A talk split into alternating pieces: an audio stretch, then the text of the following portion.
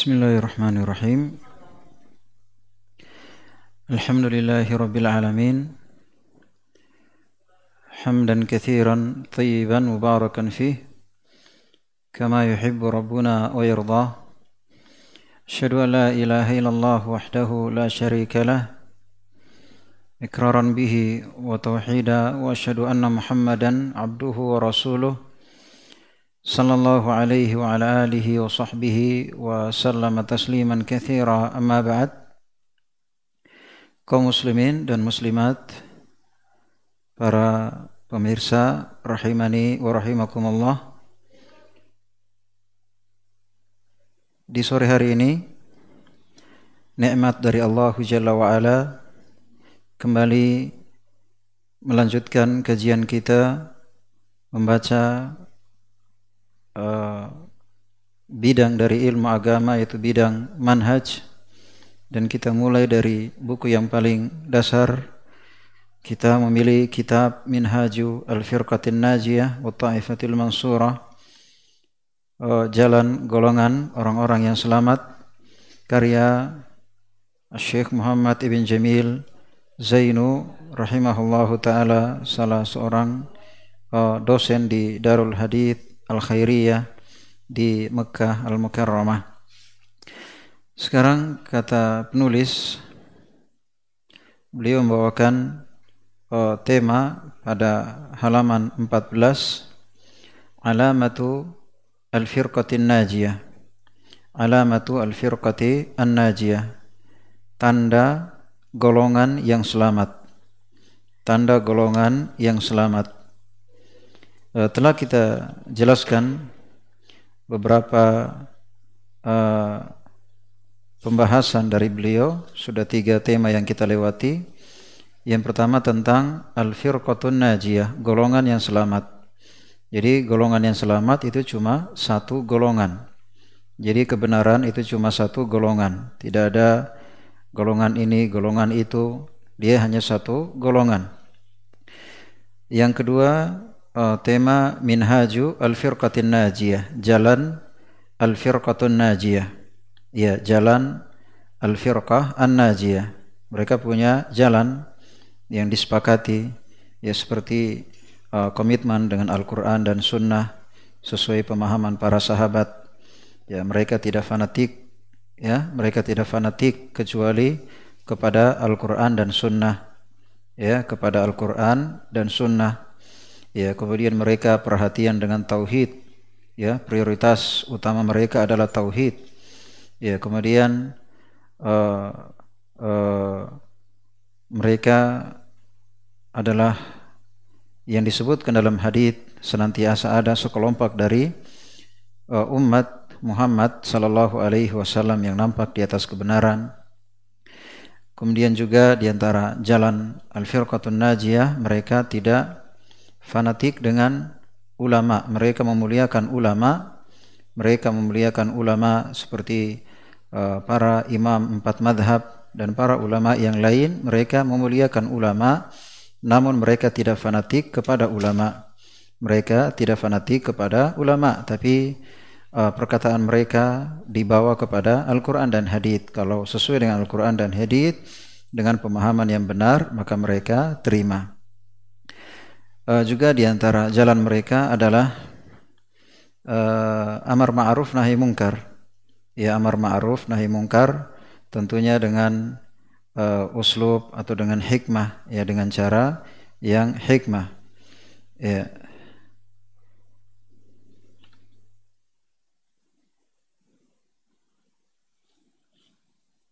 Tapi sekarang kita masuk pada alamatu al-firqatin najiyah. Tanda uh, golongan yang selamat.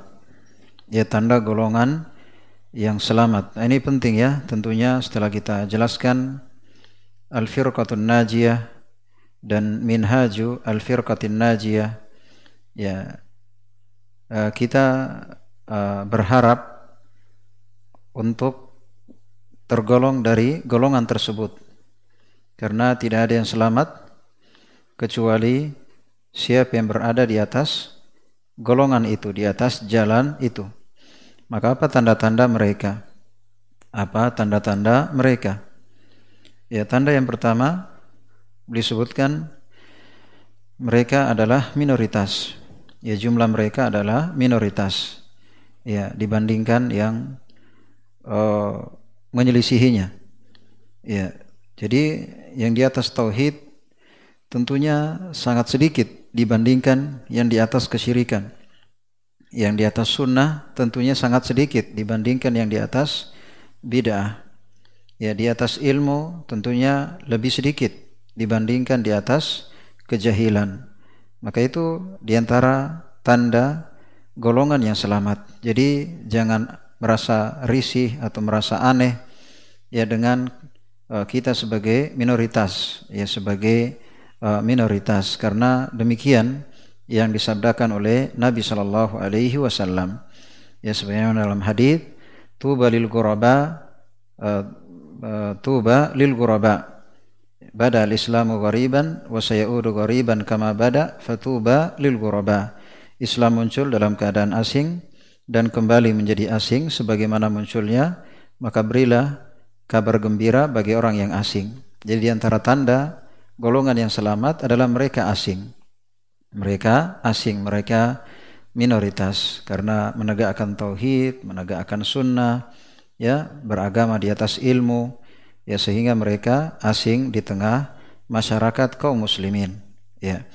Yang kedua mereka uh, diberikan gelar-gelar yang tidak bagus.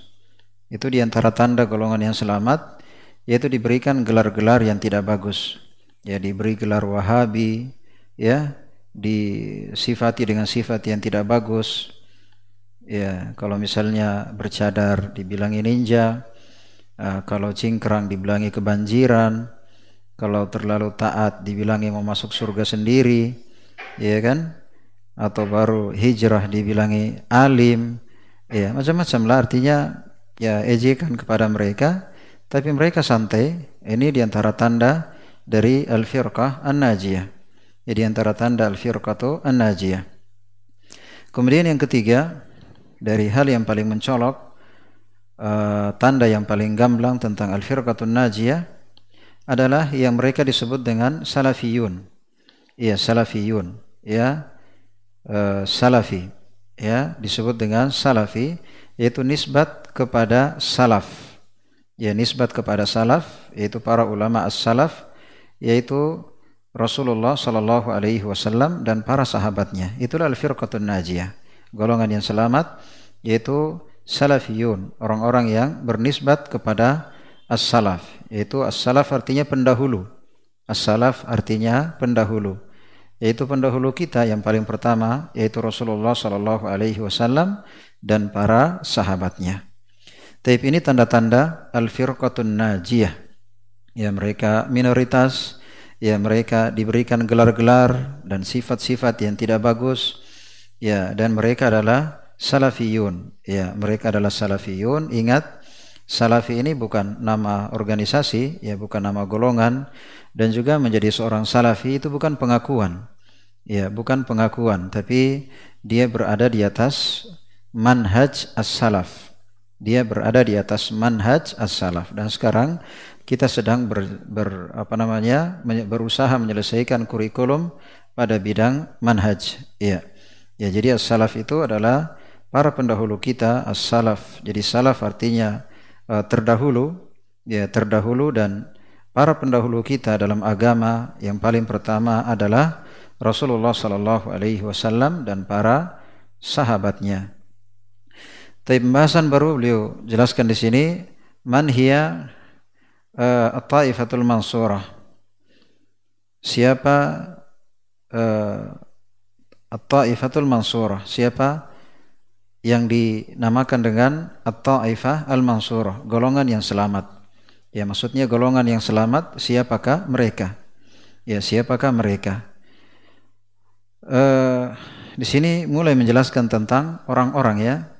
Ya, siapa mereka yang tergolong golongan yang selamat?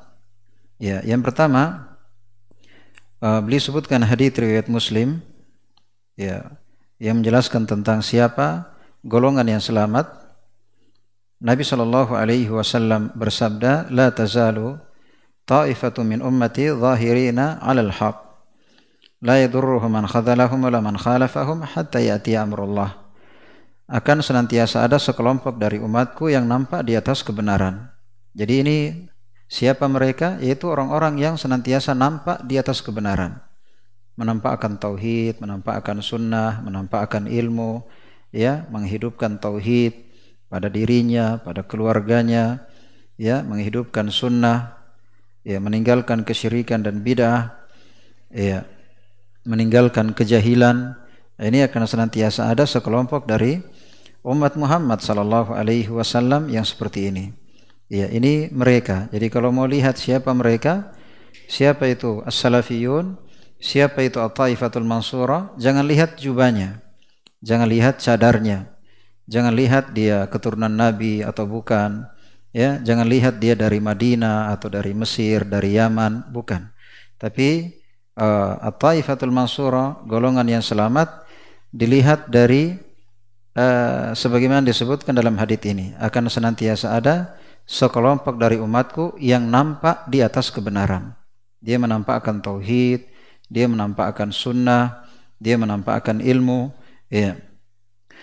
Kemudian yang kedua, orang-orang yang tergolong dalam At-Taifatul Mansurah, golongan yang selamat, ya disebutkan uh, dalam hadis yang mirip dengan hadis yang disebutkan tadi, hadis riwayat Ahmad, "Idza fasada ahlu Syam fala khaira fikum, wa la tazalu ta'ifatu min ummati mansurun, la yadurruhum man khadalahum hatta as-sa'ah." Ini hadis semakin menjelaskan apa yang pertama ya.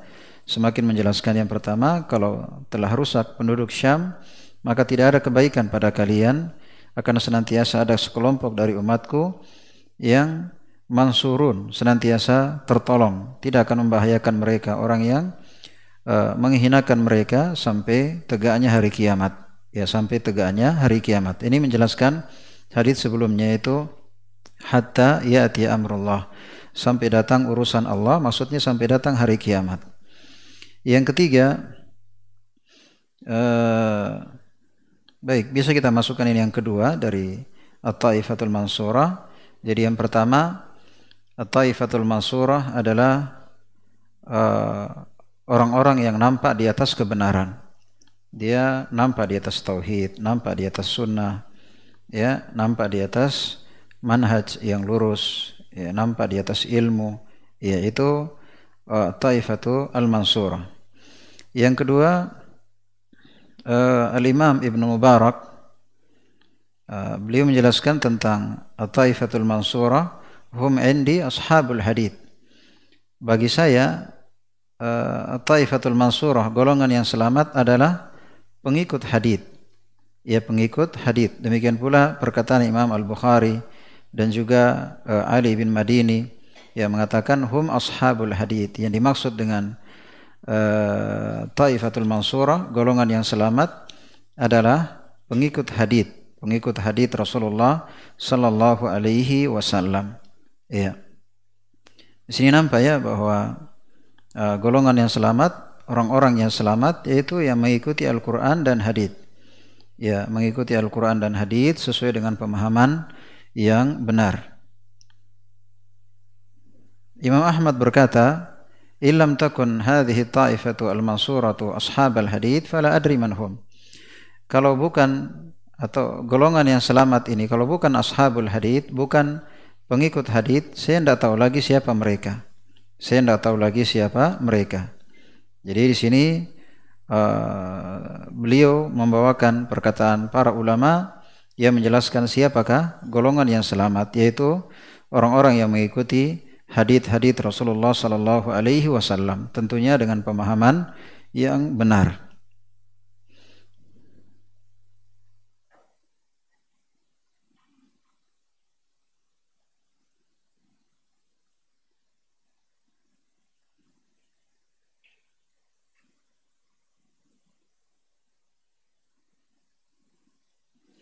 Kemudian beliau membawakan ya masih membawakan perkataan uh, tentang para pengikut hadith.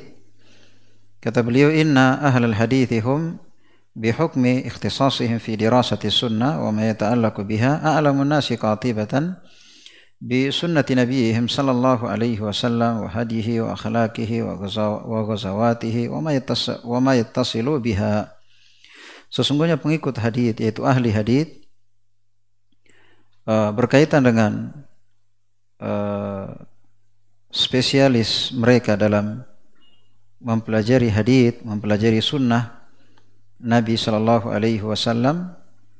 Ya, mereka adalah orang yang paling Eh, berilmu tentang hal ini. Orang yang paling paham tentang sunnah Nabi, tentang petunjuk Nabi, tentang akhlak Nabi, tentang peperangan-peperangan Nabi, tentang apa yang berkaitan dengan Nabi Shallallahu Alaihi Wasallam. Artinya ahli hadith, pengikut hadith, mereka lah yang paling mengerti akan hal tersebut. Ya. Kemudian beliau bawakan perkataan Imam Syafi'i Eh, berbicara Imam Syafi'i berbicara uh, dan beliau menunjukkan perkataannya kepada uh, Imam Ahmad. Kata beliau antum a'lamu bil, bil hadithi minni. Engkau wahai Imam Ahmad lebih berilmu ya lebih berilmu dalam bidang hadis daripada saya. Maka Imam Syafi'i berpesan kalau datang kepada kalian hadis yang sahih Ya, kalau datang kepada kalian hadith yang sahih, ajarkanlah kepada saya. Coba perhatikan ya, sekelas Imam Syafi'i. Sekelas Imam Syafi'i berpesan kepada Imam Ahmad, muridnya ya, berpesan kepada Imam Ahmad. Jadi kata Imam Syafi'i, uh, antum lebih paham ya, engkau lebih paham tentang hadith daripada saya. Ya, demikian hendaknya sebagai seorang yang berilmu, maka hendaknya dia tawadu, artinya dia mengakui akan keterbatasan, ya akan uh, miskin ilmu dan uh, sebagainya, sebagaimana nampak dari Imam Ash-Syafi'i rahimahullah. Ya, engkau lebih mengerti tentang hadith daripada saya. Jadi kata Imam Syafi'i, kalau datang hadith yang sahih, ya tolong ajarkan kepada saya supaya saya berjalan di atasnya, supaya saya berjalan di atas hadith yang sahih. Ya uh, sawa'un kana hijazian baik itu hadis datang dari orang Hijaz atau am kufiyan am basriyan dari dari orang Kufa dari orang Basrah. Ya jadi sini para ulama kita mereka tidak fanatik. Mereka tidak fanatik mereka tidak mengajak kepada dirinya ya tidak mengajak kepada dirinya. Tapi justru orang-orang belakangan yang fanatik dengan Imam Syafi'i fanatik dengan Imam Ahmad atau fanatik dengan Imam Abu Hanifah, Imam Malik dan para ulama yang lainnya. Sementara para imam yang uh, imam empat khususnya mereka saling berpesan. Kalau haditnya sahih maka itulah madhabku. Tinggalkan madhab saya ambil hadit yang sahih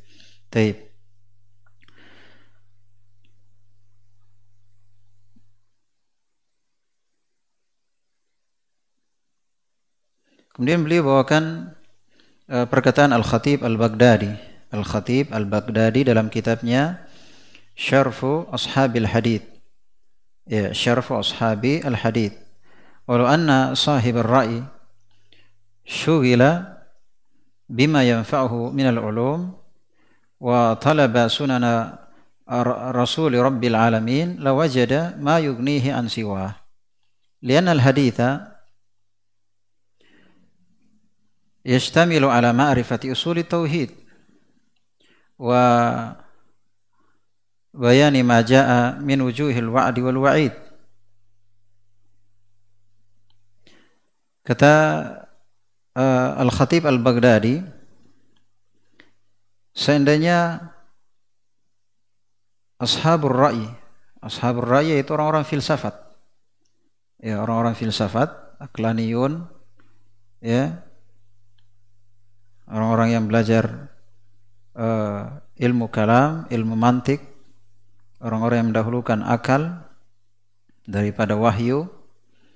Ya, kata Al-Khatib Al-Baghdadi, seandainya pengikut ya, pengikut akal mereka disibukkan dengan apa yang bermanfaat yaitu dari ilmu, disibukkan dengan ilmu yaitu Al-Qur'an dan hadis dan mereka mempelajari sunnah Rasul ya sunnah Rasul Rabbil Alamin maka mereka akan mendapatkan apa yang mencukupi mereka.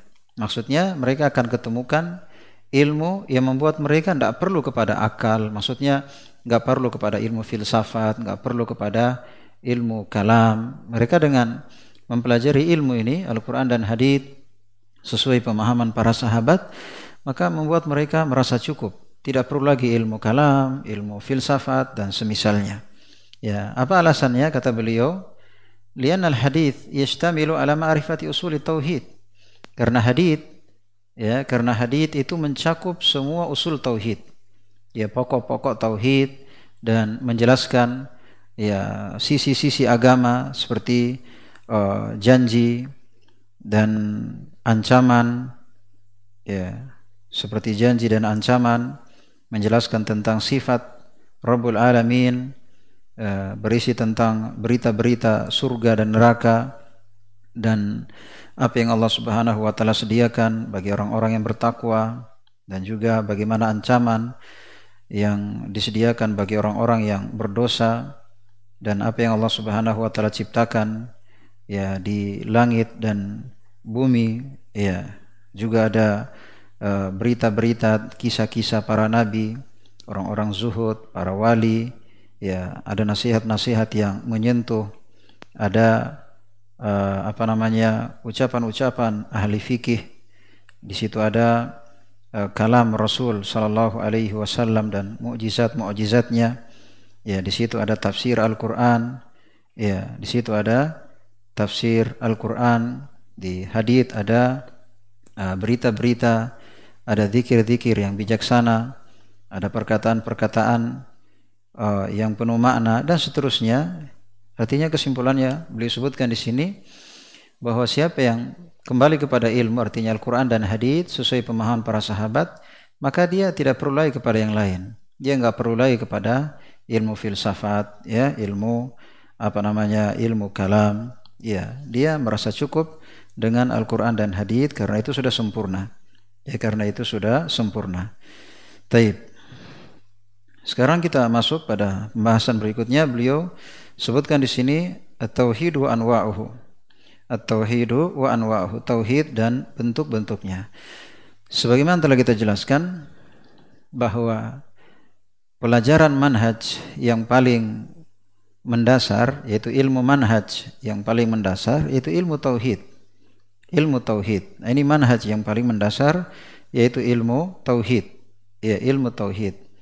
Ya, jadi kalau orang rusak tauhidnya, dia nggak perhatian dengan tauhid, maka itu rusak manhajnya, bahkan rusak Islamnya.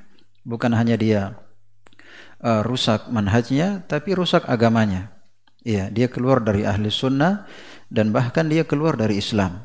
Ya, kalau rusak tauhid seseorang, bukan hanya dia keluar dari golongan yang selamat, ya, golongan yang selamat karena kaum muslimin itu akan masuk pada golongan-golongan. Ya, golongan yang sesat itu banyak dan yang golongan yang selamat cuma satu. Ya, tapi ada perbuatan yang malah bukan hanya mengeluarkan dari golongan yang selamat, tapi mengeluarkan dari Islam itu sendiri. Itulah uh, ilmu tauhid. Karena siapa yang tidak mengenal tauhid, maka boleh jadi dia terjerumus dalam kesyirikan. Baik uh, tauhid dan bentuk-bentuknya ya tauhid dan bentuk-bentuknya uh, kesimpulannya dari apa yang boleh sebutkan di sini uh, tauhid adalah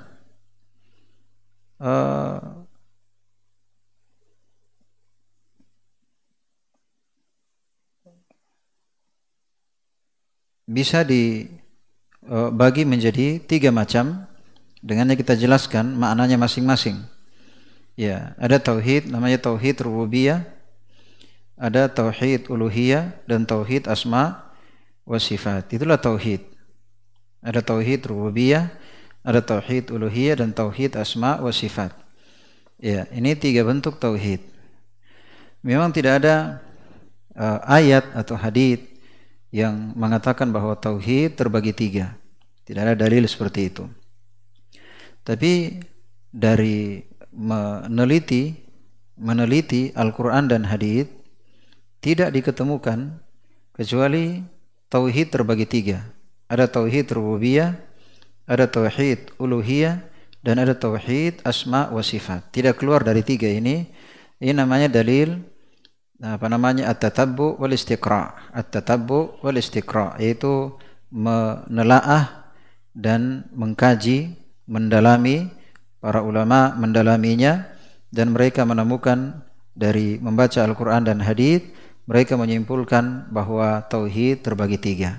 Ada tauhid rububiyah, ada tauhid uluhiyah dan ada tauhid asma wa sifat. Tauhid rububiyah yaitu meyakini tauhid eh, perlu kita ingatkan dulu tauhid, tauhid dari kata wahid. Wahid artinya satu. Wahid artinya satu. Wahid artinya satu. Kemudian ketika dibentuk dengan wazan uh, taf'il, taf'il maka dia bermakna menjadikan menjadikan artinya uh, bermakna uh, contoh misalnya tauhid berarti menjadikan satu yaitu mengesahkan misalnya uh, kabir kabir artinya besar kalau kita katakan takbir artinya membesarkan sagir kecil jadi kalau tasgir mengecilkan sama wahid satu berarti tauhid mengesahkan, menjadikan satu. Nah, menjadikan satu dalam hal apa? Dalam tiga hal tadi. Dalam tauhid rububiyah, dalam dalam rububiyah, dalam uluhiyah dan dalam asma wa sifat. Apa itu rububiyah? Yaitu meyakini uh, rububiyah yaitu Rabb. Maksudnya pencipta, pengatur, penguasa alam semesta, meyakini hanya Allah Subhanahu wa taala yang mencipta, mengatur dan menguasai alam semesta itu dia namanya tauhid rububiyah. Dan ini tidak ada yang mengingkarinya, tidak ada yang mengingkarinya. Ya sampai orang-orang musyrikin di masa Nabi Shallallahu Alaihi Wasallam juga percaya akan hal itu. Jadi jangan dulu merasa bangga, oh saya percaya Tuhan itu ada, saya percaya Allah pencipta, Allah pengatur, Allah penguasa alam alam semesta. Apanya mau dibanggakan? Karena kaum musyrikin juga yakin seperti itu, ya. Jadi jangan senang dulu, jangan senang dulu. Oh, saya yakin. Yang penting kita yakin Allah ada, Tuhan ada, Dia pencipta, pengatur, penguasa alam semesta. Ya, kaum musyrikin di masa Nabi demikian juga keyakinannya, sama saja. Ini bukan bukan pembeda, hanya sengaja disebutkan, sengaja disebutkan karena ini merupakan tahapan pertama untuk masuk ke tahapan kedua. Apa itu? E, disebutkan dalam beberapa ayat tentang akidah kaum musyrikin berkaitan dengan tauhid rububiyah. Ya, misalnya Allah Subhanahu wa taala berfirman, "Wa la in man khalaqas samawati wal ard la Allah." Kalau kamu tanya siapa yang menciptakan langit dan bumi, mereka pasti bilang Allah. Jadi Nabi SAW diingatkan sama Allah. Wahai Muhammad, kalau kamu tanya mereka, ya, kalau kamu tanya mereka siapa yang menciptakan langit dan bumi, pasti mereka bilang Allah. Pasti mereka bilang Allah. Ini akidah kaum musyrikin ya akidah kaum musyrikin. Dan ini menunjukkan bahwa menerjemah la ilaha illallah dengan tidak ada Tuhan selain Allah ini terjemahan yang keliru, terjemahan yang keliru. Karena la ilaha illallah yaitu menekankan tauhid uluhiyah, bukan tauhid rububiyah. Ya akan dijelaskan nanti. Taib. Ini yang dimaksud dengan tauhid rububiyah yaitu tidak ada yang mencipta, yang mengatur, menguasai alam semesta kecuali Allah. Itu namanya atau istilahnya ketuhanan yang maha esa, gitu ya. Ketuhanan yang maha esa. Artinya cuma Allah sebagai Tuhan. Tidak ada Tuhan yang lain. Tidak ada Tuhan ini, Tuhan ini, Tuhan ini, ketuhanan yang maha esa. Siapa itu? Allah Subhanahu wa taala. Iya. Itu orang-orang musyrikin yakin seperti itu. Sampai Firaun sendiri Fir'aun sendiri memang dengan lisannya dia mengingkari adanya Tuhan. Bahkan dia mengaku dirinya Tuhan, kan begitu ya? Dia bilang kepada rakyatnya, "Ana rabbukumul a'la, saya Tuhan kalian yang tertinggi." Itu di di lisannya, di lisannya, tapi hati kecilnya, dalam hatinya itu ternyata tidak sesuai dengan ucapannya. Makanya Allah Subhanahu wa taala membongkar isi hatinya dan Allah cantumkan dalam Quran. Allah Subhanahu wa taala berfirman, "Wa jahadu biha wastaiqanatha anfusuhum dzulman wa uluwa." Uh, mereka mengingkarinya, maksudnya mengingkari akan adanya Tuhannya Musa, ya sementara hatinya yakin. Ya, sementara hatinya yakin. Ya, Firaun pun suruh menterinya Haman, ya, ya Haman ibnali ibnili Sorha. Ya, wahai Haman, bangunkan uh, saya istana yang tinggi uh, supaya saya uh, melihat Tuhannya Musa. Ya supaya saya mengecek Tuhannya Musa. Artinya Firaun sendiri meyakini Tuhan Musa itu di atas langit. Ya, di atas langit sehingga dia memerintah uh, menterinya agar dibikinkan uh, istana atau menara yang tinggi untuk mengecek Tuhannya Musa. Yang jelas dalam masalah ini dalam masalah uh, adanya Tuhan ya Allah Subhanahu wa taala dalam masalah ketuhanan yang maha esa tidak ada yang mencipta mengatur menguasai alam semesta kecuali Allah. Ini tidak ada tidak ada yang mengingkarinya. Sampai Firaun kaum musyrikin ya kaum musyrikin tidak ada yang mengingkarinya. Adapun orang-orang ateis orang-orang komunis itu yang tidak percaya akan adanya Tuhan maka ini mereka menyelisihi fitrahnya. Ya menyelisihi fitrahnya. Ya menyelisihi fitrah manusia karena fitrah manusia bawaan lahirnya itu percaya adanya Tuhan. Percaya adanya Tuhan yaitu Allah Subhanahu wa taala. Taib. Yang kedua namanya tauhid al-uluhiyah. Tauhidul uluhiyah. Tauhid al-uluhiyah. Al-uluhiyah dari kata al-ilah. Dari kata al-ilah. Dan al-ilah dia bermakna al-ibadah. Dia bermakna ibadah. Jadi uh, uh, al ilah uh, la ilaha illallah jadi tauhid uluhiyah artinya mentauhidkan Allah dalam ibadah. Maksudnya mengesahkan Allah dalam ibadah. Maksudnya menjadikan Allah semata yang diibadahi. Dan ini yang dimaksud dengan tauhid. Ini yang dimaksud dengan tauhid, yaitu tauhid uluhiyah. Karena tauhid rububiyah tidak ada yang mengingkarinya. Tidak ada yang mengingkarinya kecuali orang-orang yang rusak fitrahnya seperti orang-orang uh, komunis, ya ateis dan yang semisalnya. Ya. Jadi yang dimaksud dengan tauhid yaitu tauhid uluhiyah karena ini yang membedakan antara muslim dan kafir. Yang ketiga namanya tauhid asma wa sifat. Tauhid asma wa sifat. Tauhid nama-nama dan sifat. Bagaimana tauhid asma wa sifat? Yaitu mentauhidkan Allah dalam nama-nama dan sifatnya ya mentauhidkan Allah dalam nama-nama dan sifatnya. Bagaimana itu? Yaitu memberikan nama dan sifat bagi Allah sesuai dengan apa yang disebutkan dalam Al-Quran dan hadis. Misalnya dalam Al-Quran disebutkan nama ini, disebutkan sifat ini, dalam hadis disebutkan nama ini, sifat ini tentang Allah, maka mereka tetapkan. Gitu ya, jadi menetapkan nama dan sifat sesuai dengan apa yang datang dari Al-Quran dan Hadith. Kemudian mereka menjaga empat hal. Ya, dalam asma wa sifat, menjaga empat hal. Yang pertama, ya, yang pertama tidak menyerupakan. Ya, mereka tetapkan tidak menyerupakan dengan makhluk. Ya, kemudian mereka tidak menyelewengkan. Mereka tidak menyelewengkan. Ya, kemudian yang keempat mereka tidak uh, menolak. Ya, mereka tidak menolak dan yang keempat, mereka tidak membagaimanakan, mempertanyakan bagaimananya. Contoh misalnya, ya ini dijaga ya. Siapa yang uh, apa namanya tidak melakukan empat hal ini, maka dia bermasalah dalam tauhid asma wa sifat.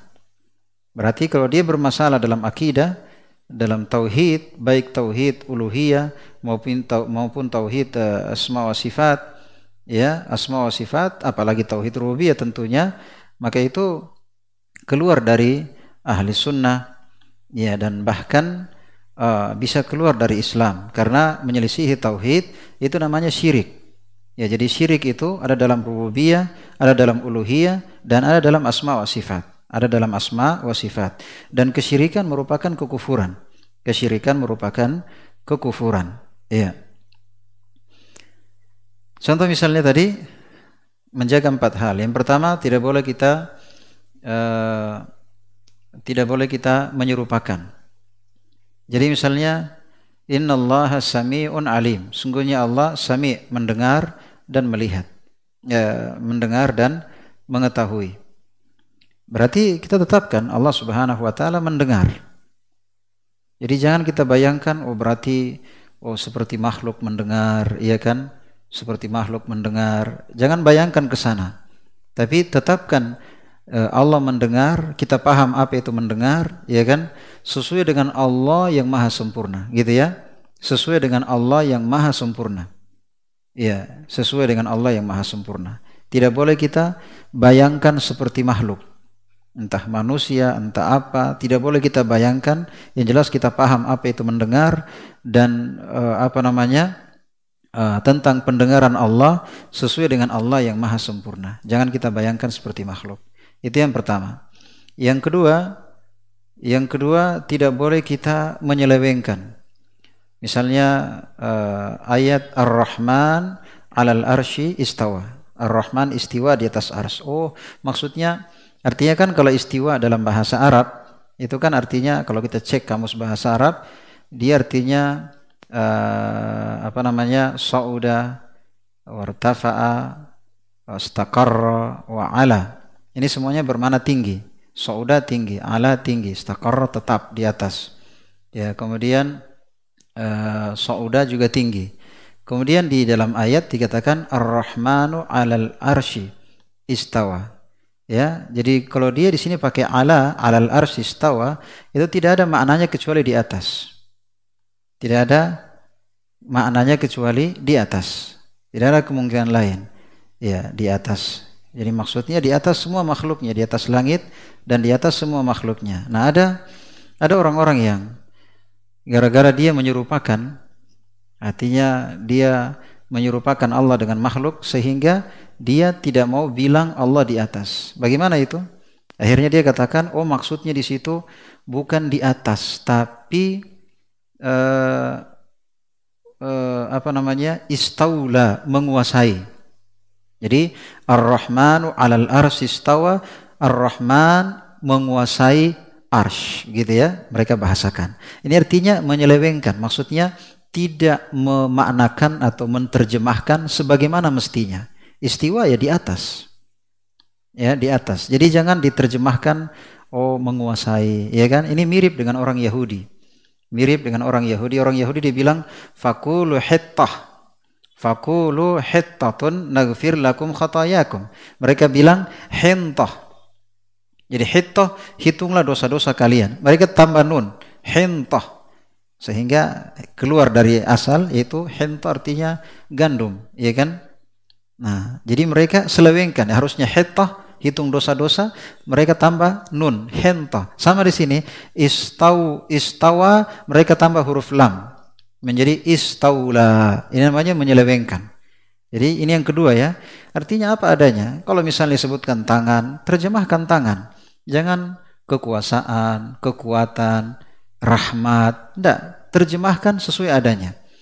Jadi maksudnya Eh, Allah punya tangan, Allah di atas, ya Allah mendengar, Allah melihat. Artinya sesuai dengan Allah. Jangan jangan uh, gambarkan seperti makhluk. Jadi mereka itu kenapa mereka menyelewengkan? Karena katanya kalau kita nggak selewengkan ini, kita terjemah sebagaimana adanya, kita bilang Allah di atas, berarti berarti Berarti Allah sama dengan makhluk, sama dengan yang di atas, kayak balon lampu ini kan, matahari, kayak kayak bulan sana dia diliput oleh arah atas masa kita mau serupakan Allah dengan atas di, di, di atas berarti Allah itu lebih kecil daripada arah atas dilingkup oleh arah atas ini pikiran yang sempit dari mereka jadi apa sebabnya karena mereka sudah didahului oleh pikiran yang rusak apa itu kalau menetapkan berarti menyerupakan gitu ya kalau menetapkan berarti menyerupakan padahal harusnya tetapkan tapi jangan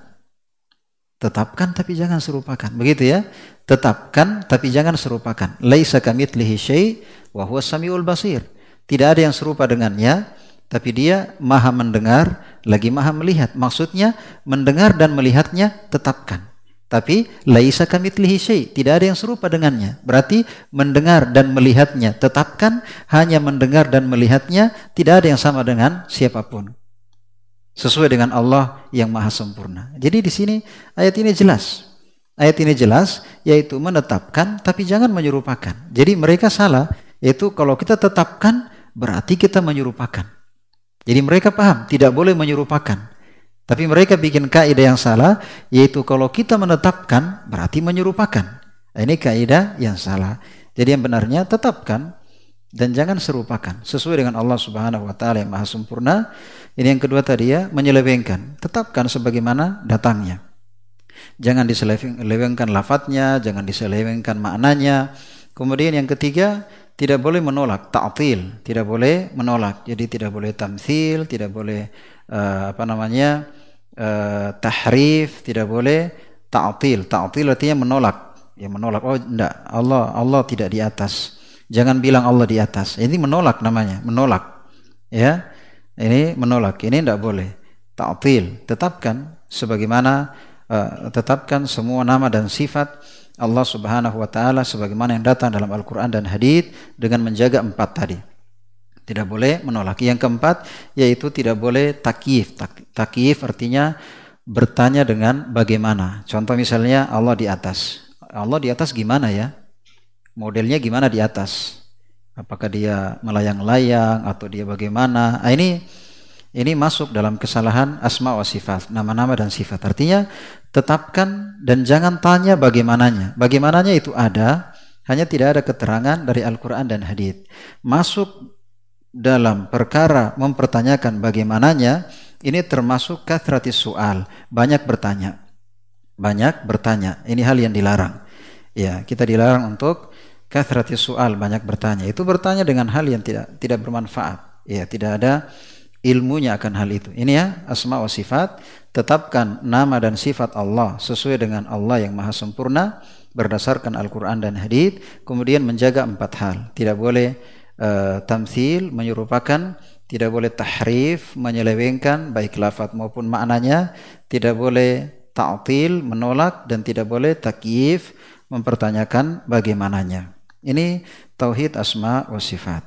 Jadi Kesimpulannya dari tiga tauhid ini, uh, tauhid rububiyah dan tauhid uluhiyah adalah konsekuensinya tauhid uluhiyah. Ini kaidah. Tauhid rububiyah dan tauhid asma wa sifat konsekuensinya adalah tauhid uluhiyah. Maksudnya apa? Kita yakin hanya Allah, ketuhanan yang maha esa, gitu ya, ketuhanan yang maha esa. Maksudnya kita yakin hanya Allah yang mencipta, mengatur, menguasai alam semesta. Kita yakin hanya Allah yang maha sempurna, tanpa cacat dari segala sisi. Kalau begitu, hanya dia pula yang berhak disembah. Paham sini ya? Ini namanya tauhid. Jadi gampang untuk uh, membantah orang-orang yang berbuat syirik. Kenapa? Karena senjata makan tuan. Kok bisa senjata makan tuan? Karena orang-orang yang berbuat syirik yakin bahwa Allah pencipta. Yakin bahwa Allah pengatur, Allah pemberi rezeki, Allah yang menghidupkan, Allah yang mematikan, ya Allah yang mengangkat musibah, tidak ada yang lain. Kalau begitu, kenapa pi di kuburan minta rezeki? Minta jodoh, minta kesembuhan, padahal kamu yakin Allah yang kasih kesembuhan, Allah yang kasih jodoh, Allah yang kasih rezeki, kamu hanya disuruh berusaha. Ngapain ke kuburan sana? Ngapain ke pohon keramat sana? Ngapain ke gunung bawah karang sana? Ya, nah ini apa namanya gampang untuk menjatuhkan hujah mereka. Karena senjata makan tuan. Mereka yakin mereka sendiri yakin. Allah yang mencipta Allah yang mengatur Allah yang menguasai Allah yang menghidupkan mematikan memberi rezeki Allah yang maha sempurna.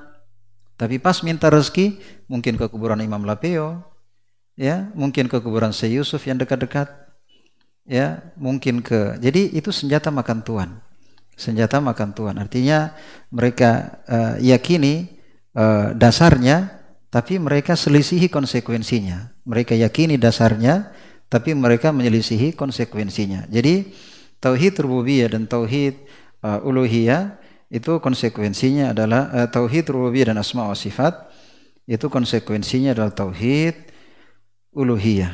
Jadi kalau kita meyakini hanya Allah yang mencipta, mengatur, menguasai alam semesta, dan kita meyakini hanya Allah yang maha sempurna, maka kalau begitu pasti kita yakin hanya Allah yang berhak disembah.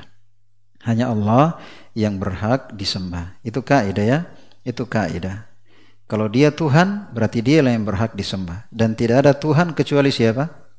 Itu kaidah. Kalau dia Tuhan, berarti dialah yang berhak disembah. Tapi tidak ada Tuhan kecuali siapa? Allah. Gitu ya. Mana buktinya? Allah Subhanahu wa taala berfirman, "Ya ayuhan nas, u'budu rabbakum." Allah enggak berfirman, "Ya ayuhan nas, u'budullaha." Enggak. Allah berfirman, "Wahai manusia, sembah Rabbakum." Allah ingatkan Rabb. Yang disembah itu Rabb, Tuhan. Rabb itu artinya Tuhan. Jadi wahai manusia sembahlah Tuhan kalian. Kan gitu ya. Jadi kalau dia Tuhan berarti dia yang disembah. Tapi siapa Tuhan? Allah jelaskan. Alladzi khalaqakum yang menciptakan kalian. Walladzina min qablikum orang-orang sebelum kalian. Alladzi ja'ala lakumul arda firasya menjadikan bumi sebagai hamparan was samaa binaa langit sebagai atap. Siapa itu? Allah, ya kan? Kalau begitu benar kaidah yang kalau dia Tuhan berarti dialah yang disembah dan tidak ada Tuhan kecuali siapa? Allah. Makanya kita katakan senjata makan tuan. Karena dia yakin ya Allah sebagai Tuhan dan tidak ada Tuhan yang lain. Tapi kenapa malah beribadah kepada selain Allah? Ya kan? Ini berarti uh, tidak nyambung antara keyakinan dengan perbuatannya. Kalau dia yakin hanya Allah yang mencipta, mengatur segalanya, menguasai segalanya, ya, mengendalikan segalanya, kalau begitu dia hanya beribadah kepada Allah Subhanahu wa taala.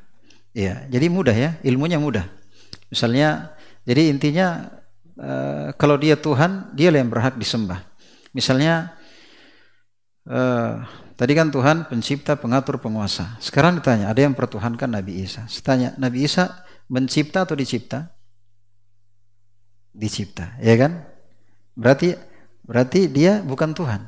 Karena dia dicipta, dia diatur, dia dikuasai. Terus kita menyembah dia, jadi mereka bilang Tuhan. Alasannya kan gitu ya? Ada yang pertuhankan matahari, ada yang pertuhankan malaikat, ada yang pertuhankan jin-jin, ada yang pertuhankan eh, apa namanya eh, api, seperti orang-orang majusi. Nah, mereka mempertuhankan itu. Ditanya saja, itu api mencipta atau dicipta? Dia mengatur alam semesta atau dia diatur? Dia menguasai atau dikuasai? Ya kan? Kesimpulannya, semua selain Allah, dia dicipta, dia diatur, dan dia dikuasai. Terus apa alasannya dia disembah? Apa alasan yang kuat dia dipertuhankan? Kalau begitu, tidak ada Tuhan kecuali siapa? Allah. Dan kalau dia Tuhan, ya dia saja sebagai Tuhan yang benar. Kalau begitu, dia pula lah yang berhak di disembah. Tidak ada yang berhak disembah kecuali Allah Subhanahu wa taala. Makanya beliau di sini masuk setelah itu masuk pada makna la ilaha illallah, kemudian beliau menjelaskan makna Muhammad Rasulullah ya makna la ilaha illallah dan makna Muhammadar Rasulullah. Taib uh, kita usahakan sampai jam 5 tentang makna la ilaha illallah saya ringkas saja. Jadi makna la ilaha illallah makna la ilaha illallah maknanya la ma'buda bihaqqin illallah ya la ma'budu bihaqqin illallah. Tidak ada yang berhak diibadahi kecuali Allah. Itu maknanya ya. Jadi jangan diterjemah tidak ada Tuhan kecuali Allah. Itu bukan terjemahan yang benar. Tapi yang benarnya tidak ada yang berhak disembah ya diibadahi kecuali Allah. La ma'budu bihaqqin illallah. Tidak ada yang berhak disembah atau diibadahi kecuali Allah. Itulah makna la ilaha illallah. Ya, Berarti la ilaha illallah ini akan dibahas banyak di buku-buku tauhid, tapi saya ringkas saja. Jadi maknanya tidak ada yang berhak disembah kecuali Allah. Ini akan terwujud akan terwujud dengan rukunnya dan syaratnya. Dengan rukunnya dan syaratnya. Jadi berkaitan dengan la ilaha illallah ini minimal kita kita mengenal tiga hal berkaitan dengan kalimat ini. Yang pertama kita harus tahu artinya. Terjemahannya apa? Yang kedua, rukunnya. Yang ketiga, syaratnya. Karena kalimat ini dia berfungsi itu kalau terpenuhi rukun dan syaratnya, bukan asal diucapkan. Ya, belum tentu seorang mengucapkan kalimat ini dikatakan dia muslim pada hakikatnya. Ya, artinya kita hanya menghukumi zahirnya. Tapi kapan dia berbuat syirik, kapan dia berbuat syirik, maka itu pembatal keislaman, pembatal syahadat. Ya, pembatal syahadat. Ya, maka kita mengetahui tiga ini maknanya, rukunnya dan syaratnya. Nah, itu dibahas di buku-buku tauhid. Ya, dibahas di buku-buku tauhid dan apa namanya? E, tentunya e, di sini kita hanya memperkenalkan e, manhaj secara uh, ringkas. Ya secara ringkas bahwa manhaj itu mengerti akan la ilaha illallah kemudian mengerti akan Muhammad Rasulullah. Itulah manhaj. Itulah manhaj. Pada oh, la ilaha illallah yaitu oh, tauhid. Kemudian pada Muhammad Rasulullah yaitu manhaj. Mengikuti manhaj atau jalan Nabi Shallallahu Alaihi Wasallam dan dua Hal ini itulah makna dari dua kalimat syahadat la ilaha illallah dan Muhammadar Rasulullah dan dua kalimat syahadat ini dua hal yang tidak bisa dipisahkan. Dua hal yang tidak bisa dipisahkan. Jadi la ilaha illallah maknanya la ma'budu bihaqqin illallah dan Muhammad Rasulullah maknanya la matbu'a bihaqqin illa Rasulullah. Tidak ada yang berhak diikuti ya. Tidak ada yang pantas diikuti ya. Tidak ada yang benar diikuti dalam urusan agama kecuali Rasulullah sallallahu alaihi wasallam. Itulah makna Muhammad Rasulullah ya.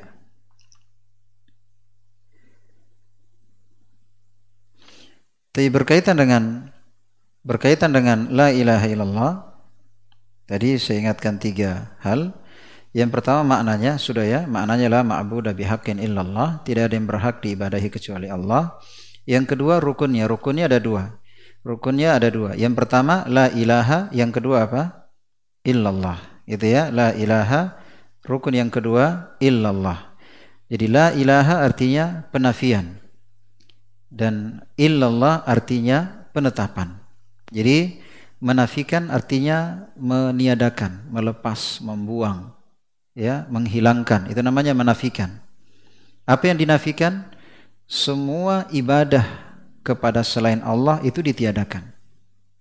Kemudian illallah kecuali kepada Allah. Maksudnya ini namanya penetapan yaitu menetapkan ibadah ya ibadah apa saja. Mau ibadah hati ibadah lisan ibadah anggota badan ibadah harta. Pokoknya selama dia ibadah itu illallah kecuali hanya kepada Allah berarti uh, tauhid atau la ilaha illallah tidak akan tegak kecuali meninggalkan syirik dan menegakkan tauhid. Meninggalkan syirik dan menegakkan tauhid. Meninggalkan peribadatan kepada selain Allah dan menetapkan ibadah hanya kepada Allah. Jadi rukunnya dua, an-nafyu wal itsbat. Penafian dan penetapan. Ya, penafian dan penetapan.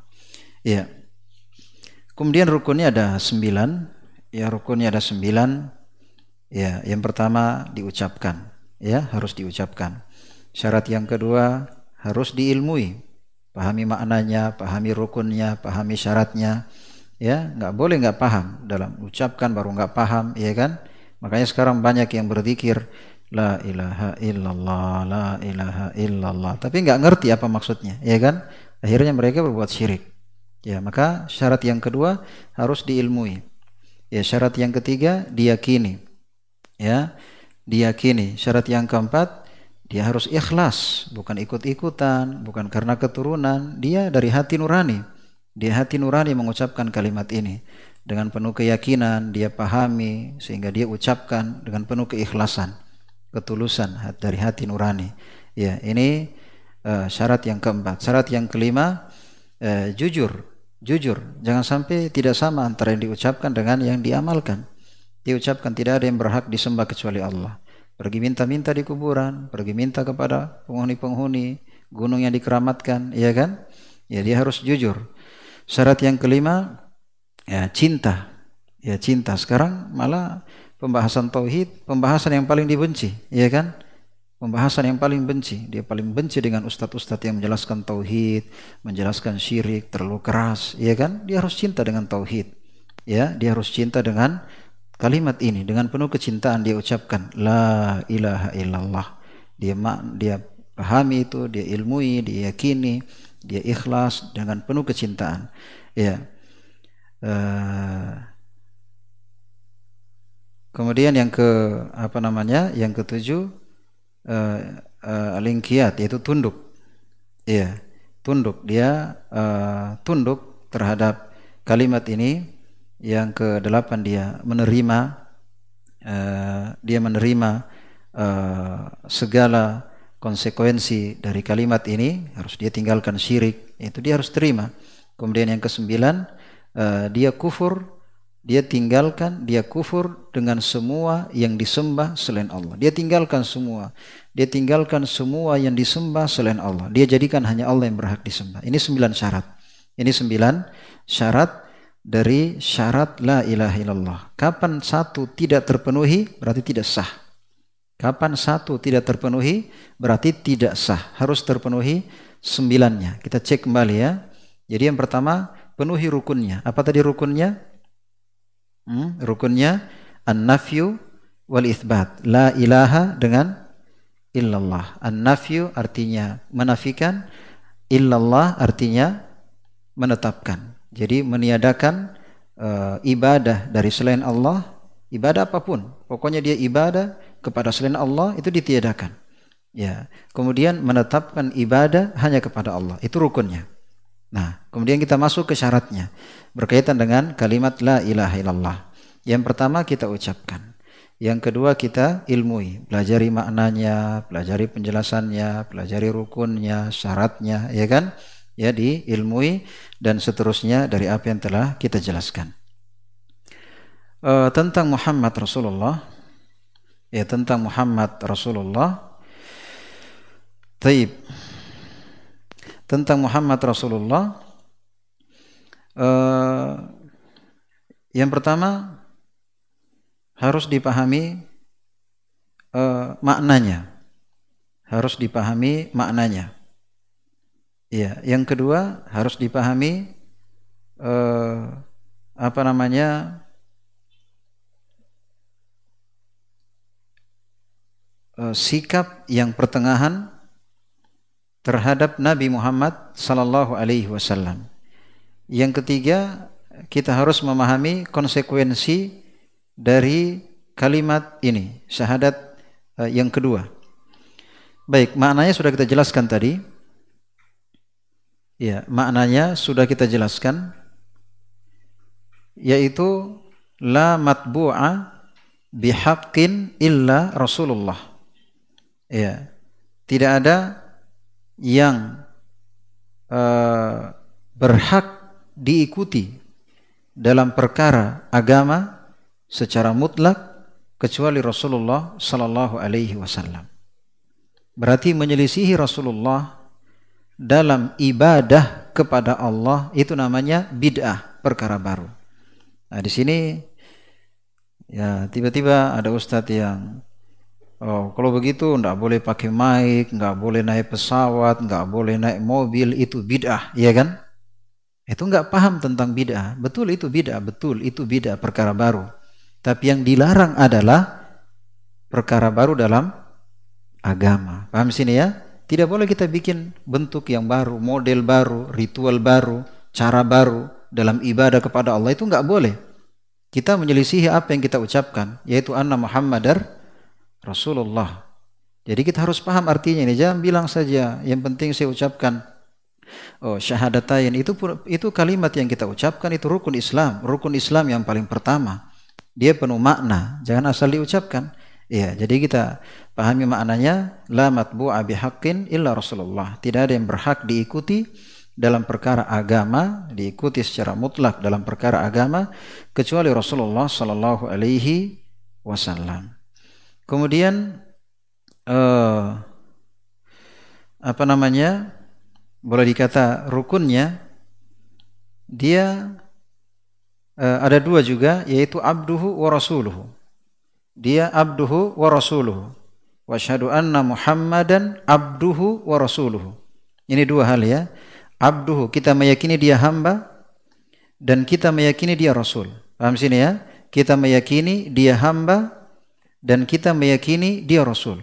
Ini penting sekali. Meyakini dia hamba, ini bantahan bagi orang-orang tarekat. bagi orang-orang sufi. Ya. Dan rasuluhu ini bantahan bagi orang-orang filsafat. Orang-orang yang mendahulukan akal. Ya, orang-orang yang mendahulukan akal. Ya, orang-orang yang berbuat bidah. Ini bantahan bagi mereka. Jadi kita harus meyakini dua hal ini. Abduhu dia hamba, wa rasuluhu dia rasul. Maksudnya kalau dia hamba, berarti ya hamba. Hamba itu kan kita ini hamba, manusia biasa. Ya namanya manusia tidak tahu perkara gaib, ya tidak tahu barang hilang, tidak tahu nasib ke depan bagaimana, ya pasti mati, kena musibah, kena sakit, ya tidak bisa uh, apa namanya uh, memberi manfaat, tidak bisa menghindarkan dari bahaya, kita hanya berusaha, ya penentunya adalah Allah, ya kan? Sama, hamba.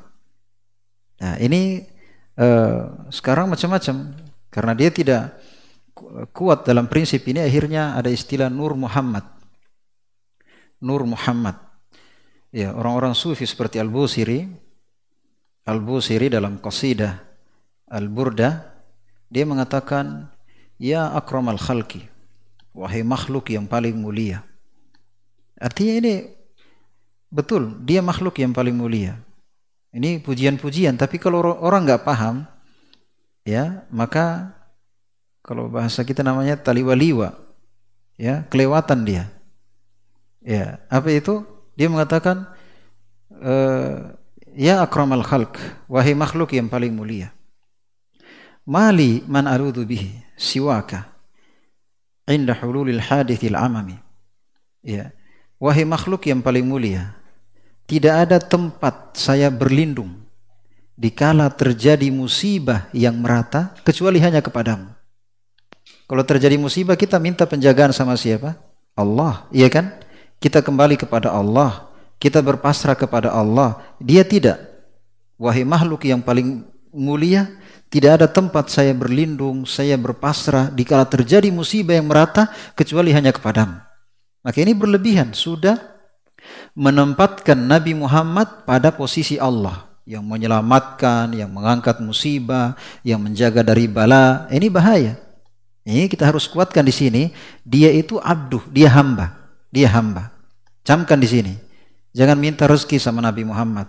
Jangan minta apa namanya uh, uh, apa namanya uh, meyakini yang macam-macam tentang Nabi Muhammad, memposisikan dia sampai pada posisi Allah Subhanahu wa taala. Itu yang uh, pertama.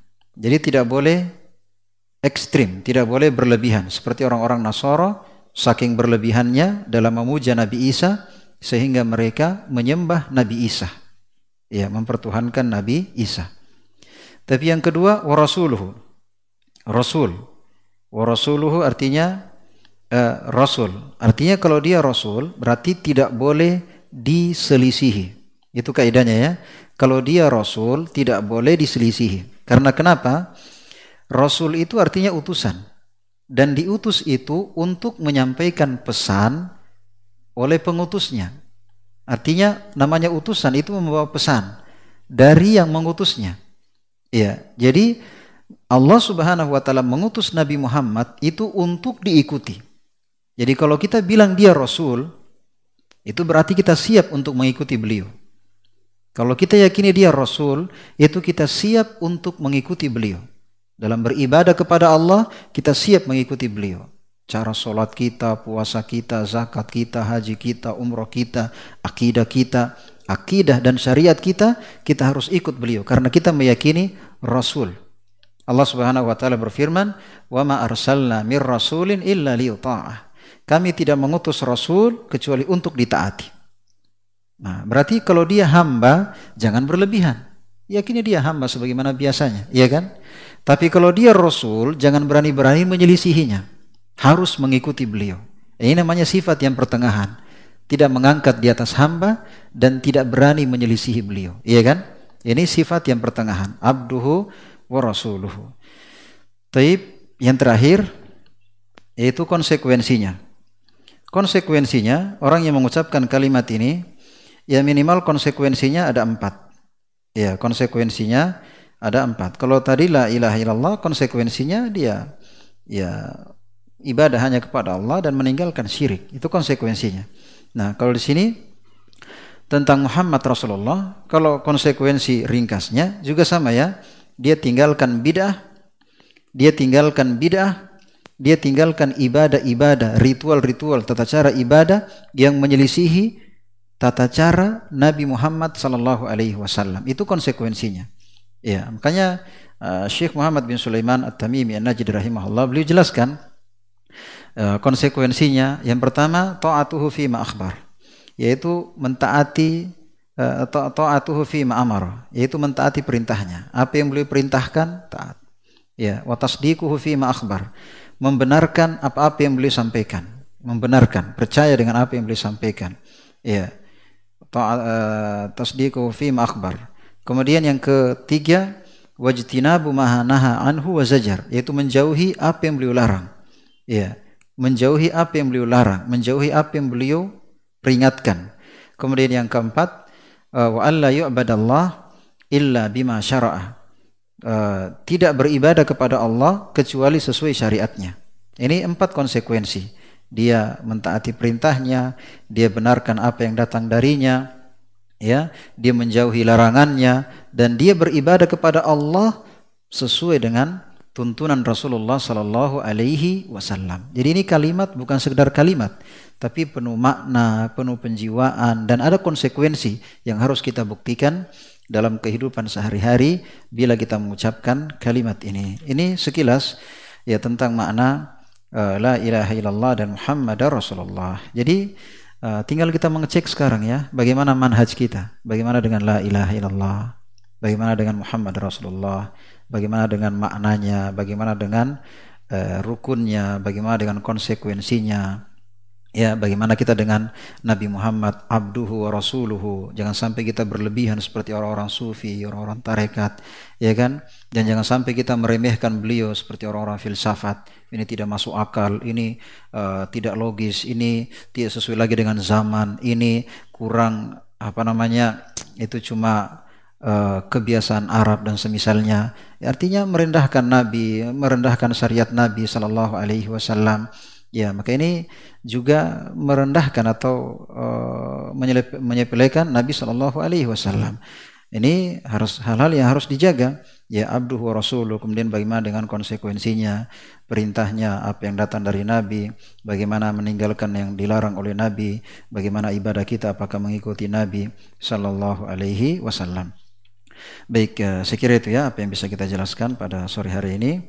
Eh, semoga apa yang kita dengarkan uh, bermanfaat bagi kita semua. Mohon maaf atas segala kekurangan. Subhanakallahumma bihamdik asyhadu an la ilaha illa anta astaghfiruka wa atubu ilaik wa akhiru da'wana alhamdulillahi alamin.